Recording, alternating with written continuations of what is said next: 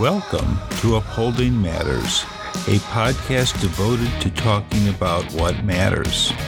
Now, I was raised to believe that life, liberty, and the pursuit of happiness were things that mattered.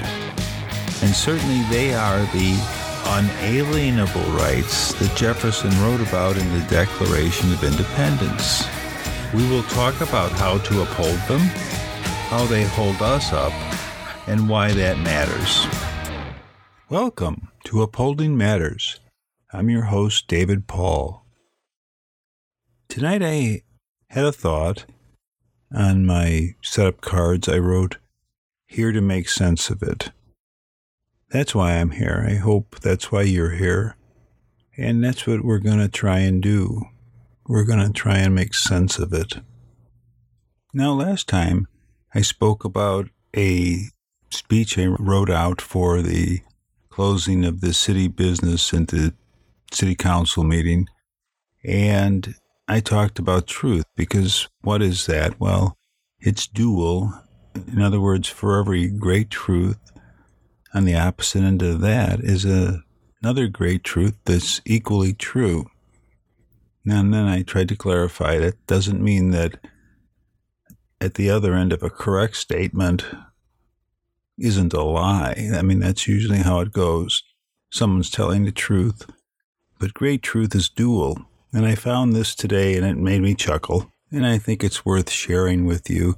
It's from a book I'm reading about time travel and uh, states of mind that allow it. Well, how's 1491? You might remember coming. I have set that aside, and there's just been so much, but I intend to get back to that. But this book is, is kind of neat. And Hector Berlioz, he said that time is a great teacher, but unfortunately, it kills all its pupils. So true. And so too it is that we have to pay attention to what's going on, and it's very difficult. It's it's confusing to really get a grasp of it, but that's why we're here. We're gonna take a stab at it.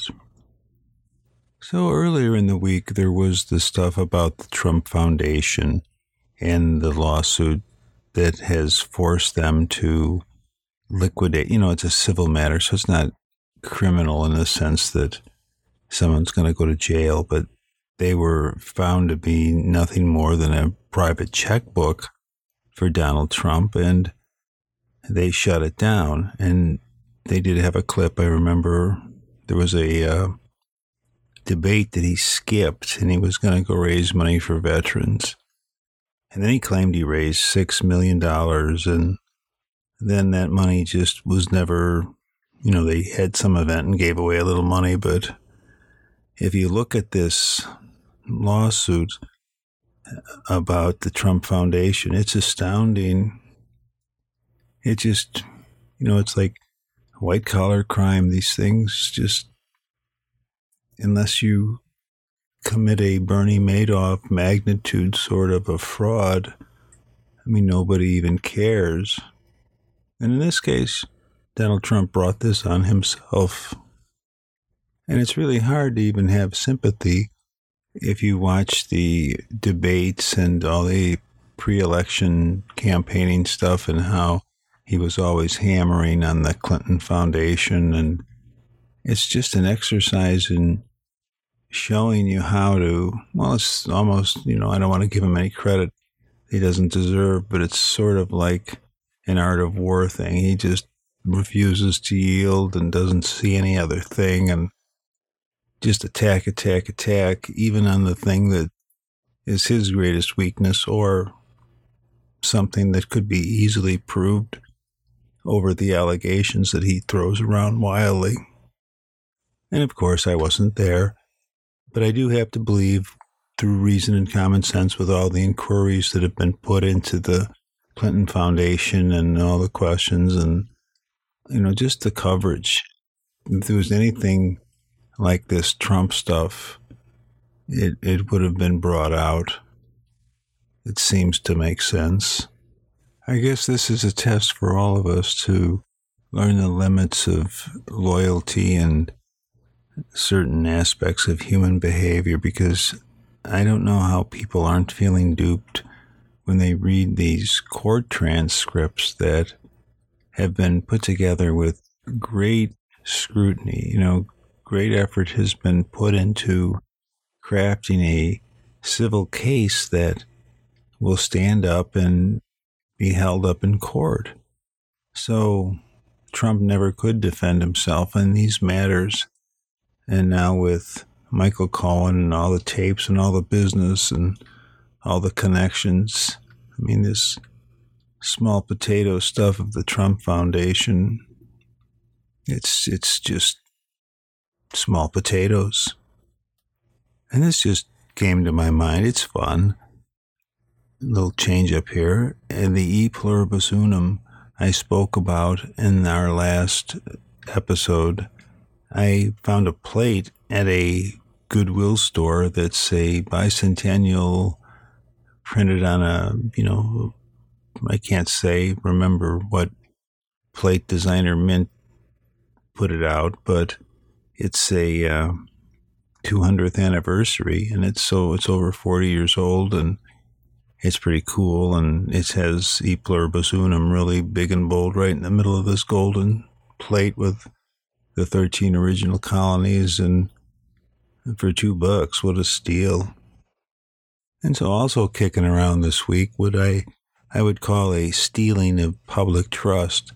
This new acting Attorney General Matt Whitaker, there's uh, been a suit filed by 20, I think it is, attorney generals of different states in the country that just mainly point out that he is unqualified and illegally appointed, and they want him to be forced down. And they asked, well, there's a new guy coming, and why not just wait? Well, it'll take months, and my goodness, months, months of an eternity at this point. And I guess you would put on the positive side of the ledger this one today. It's been in the works, and the Senate has come together with a bill for prison reform.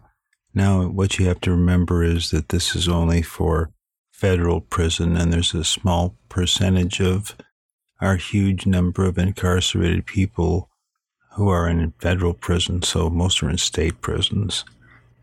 But this will do something and it will change convictions. And let's face it, if you got 40 years for some crack cocaine and 40 months for powdered cocaine or even less, that's just, well, it's just wrong. You know, no one should go to jail for addiction. I mean, you spread that pain and it's, it's like any other disease, anger, sickness. You know, it's just we spread these things to the other. That's why we have to uphold the right things and put forward purposeful goodness rather than confused. I can't even tell you why I did that. And I don't like to be skeptical, but, you know, the reporters just tell you what they said, and it's supposed to be a great thing because in it are monies for rehabilitation, whatever that means, job training. And this is the other part that always gets me. They they do that. They try and teach you job skills and interviewing skills and but there are no jobs. So it makes it kind of hard to get all trained up when you're really not even sure where you can go to work. That's why paying people, I think, is a good thing if you can actually get some productive service out of it and help them contribute. I mean, my goodness, that's the best thing in the world to contribute. So there was an NAACP meeting this week. It was the first after the contentious election, and it went rather smoothly. I had a great time with the local sheriff's captain, and we talked about our city and the new police force and our new chief and all these things that are just so uncertain at this point. But I, I, like talking about them. I like keeping them up and open and flowing. And out of it, there came more stuff about the homeless because the city is doing things that they need to do with the homeless, and some of them don't appear if you paint them certain ways as as kind. And here's where the complexity of truth does come in because some things are unkind to uh, not help people that could easily be helped. That's that's the worst thing. That's not necessarily just the city's fault by any stretch. It's the county and the state who really bear the major part of this responsibility. I mean, we could have done things. It's same thing with our prison. You know, they call them correctional institutes, and they're really not correctional institutes at all. They're warehouses and torture chambers and a bad idea from Go. So I'm all for prison reform. But there has to be some actual mitigation, some actual help for the people that we're going to release from these prisons. I mean, we gotta let them out. My goodness, that's that's crazy. Hundred times what another guy got. That's just not right. But there has to be somewhere to go, not just added to our homeless population. I just don't want to get fooled again. Our homeless commission with the county, the consortium commission, whatever group of people that get together and give their time, all these professionals and service providers and people that are on the cutting edge of actually caring and trying to help, were kind of put off again because the meeting for this month was canceled. But I wanted to bring some things to people about what I've recently understood. And, you know, everybody's interested. The NAACP is interested in having a stand. I got the pleasure to see them in action at the Salvation Army shelter this week, feeding the homeless, kicking in, taking a turn, just being part of the community and welcoming the people that are there in need of help. And it just makes, makes for a much better community. And in the end, life, liberty, and the pursuit of happiness. That's what we wish for everyone, I would hope. A chance to live in the greatest country in the world, in spite of and while working on the problems we have. And we're going to get much more into our national debate in our next segment, so stand by.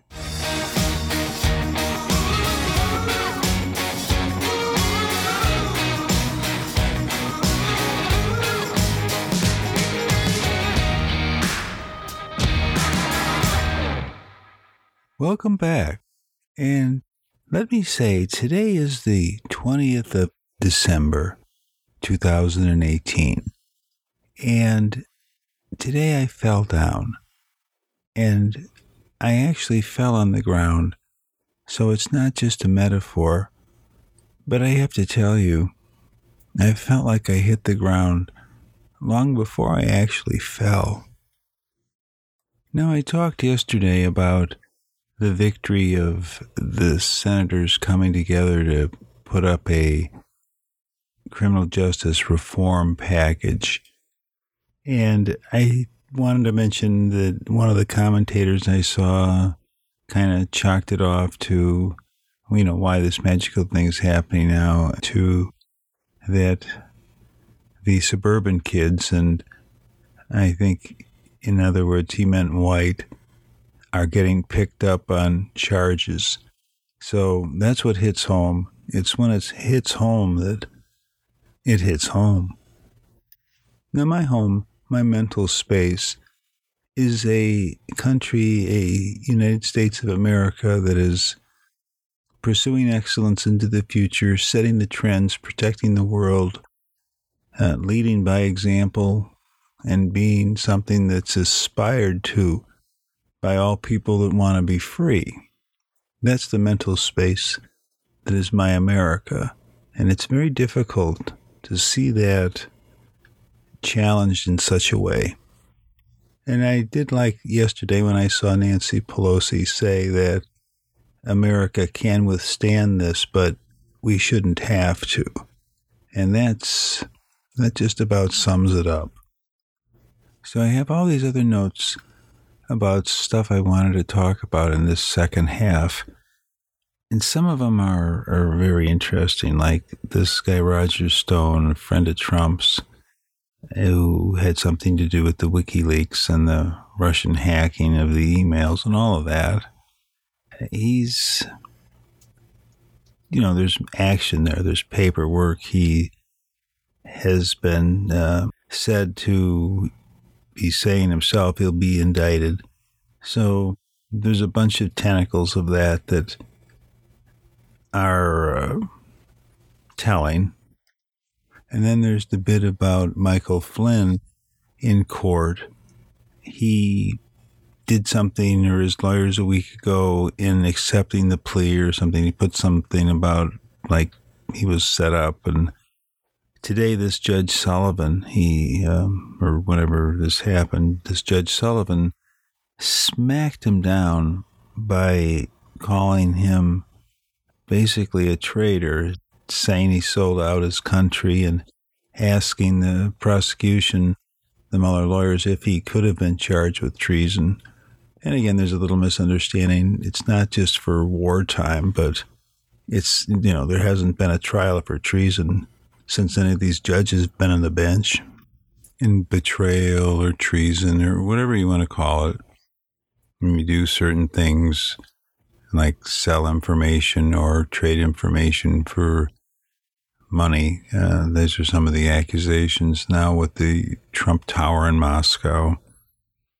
So, the, anyway, this Judge Sullivan really gave it to Flynn, and I haven't done justice to it. And I think that if you're interested, it's pretty easy to look up. And it was, it was, uh, it was a smackdown. So, you know, just drip, drip, drip. Before the election, people are still pointing out that there was this magical 10% tax cut Trump was talking about for the middle class, in addition to the other tax cut for the rich, richer uh, tax brackets. And one of the things that has aggravated tensions lately, uh, you know, was the um, election, midterm election business where Trump sent the troops down to the border to block the caravan that wasn't really coming. And so there was some midterm political tension with General Mattis, who is now the Secretary of Defense. And if anybody remembers the history of this. Mad Dog Mattis is a Marine four star general. You know, he's one of Trump's generals in the beginning and the one that everybody says is uh, helping keep the train on the track.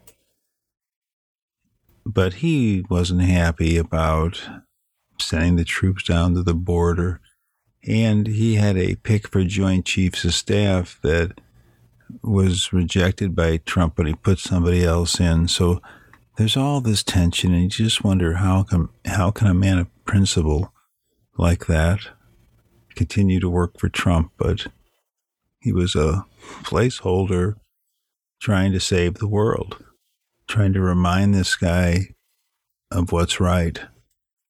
So now, yesterday, as I finished recording this, it was just that Trump had tweeted out that he was going to pull the troops out of Syria and lift sanctions against some Russian oligarch who would then sell his shares to a bank that's also sanctioned by our government. And that's, well, that's dizzying enough. But now, today, the culmination of it all, and General Mattis, Secretary of Defense Mattis, came into the Oval Office and had a frank discussion with Trump, they say, and then resigned. And let's not lose sight of how historic this is. This is historic. I can't find another word for it. It's, you know, it's some of this stuff, the craziness of it trivializes it. But really, these are times that, uh, you know, I don't know if a science fiction writer has created such a plot with such a, a deeply, well, I don't know. You know, I'm out of words. Uh, the Manchurian candidate, I hate to borrow, but here's a guy suborned totally to some foreign power and lifting sanctions and pulling out of Syria to allow that to go to Russia and Turkey, and then they'll just slaughter the Kurds that were our allies and relied on us and believed us when we said we wouldn't do that to them in the end. So today, in addition to Secretary Mattis having enough and giving his resignation and his face to face critique to Trump, I, that's what a wonderful moment that would have been to have a real man talk to. I don't know what you call this guy, but he's a narcissist who has us in grave, grave danger. And then, in addition, now he's, he's going to precipitously pull us out of Afghanistan. And all of these things are, I mean, if you gave Vladimir Putin a genie in a bottle and three wishes, pulling out of Syria and pulling out of Afghanistan would probably be two of the three. So Donald Trump has given him not only a, a genie and three wishes, but a Christmas present and a whole bunch of other things. Because I know, listen, there are subtleties, you know, behind behind the scenes. If like this Erdogan of Turkey said that he had it, and he's going to just forage in there, and you know they have a huge army, and just start kicking some ass. Well, our force couldn't hold them back, or the Kurds, or the forgive me for not knowing the acronym of the they call the fighters, but um, you know this is a thing the PPC or whatever they are. Erdogan calls them terrorists. We call them freedom fighters. It's one of those crazy situations where whoever's really got the biggest army can set the terms. And right now, that's Erdogan in Turkey. They have a huge military. And if they're intent on doing this, well, we have to, I mean, they're a NATO ally. So it's even more complex. And I don't pretend to understand every bit of it, but I know you can't give up ground you held without establishing something that's residual. You know, that's our secret really in the world. We have bases all over and we can fly in and out and we have such an operative military capability. It's just, it's really amazing. And that suffers a little bit when we have to give up ground and, you know, hallowed ground we fought and died for and lose those forward capabilities and all the benefits that come from harmonious relationships with the people who live in the area that we're trying to help. That's that's what America is. So I'm saying it's it's complex. I could be wrong. Maybe this is a good move on both accounts. I don't think so. Uh, a lot of people that know what they're talking about don't think so.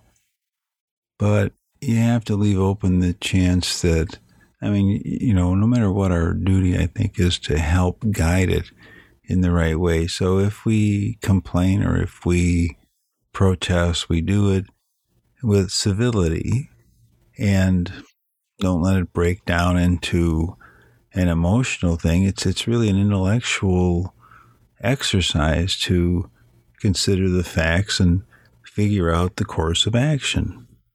But to have the Secretary of Defense resign in that fashion is unprecedented.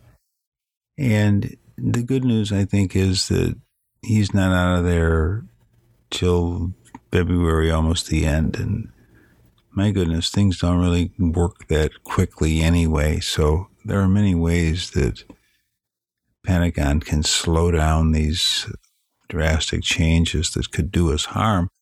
The biggest danger is that the disarray shown, the, the total chaos in our own government, it just begs for some of these other state actors to flex their muscle and push their luck. And my goodness, you know, Vladimir Putin's on the march. He's doing stuff. He's got bigger ambitions, but the discord he's sown between us and our allies by having Trump as his puppet, this this is very dangerous and serious to our nation.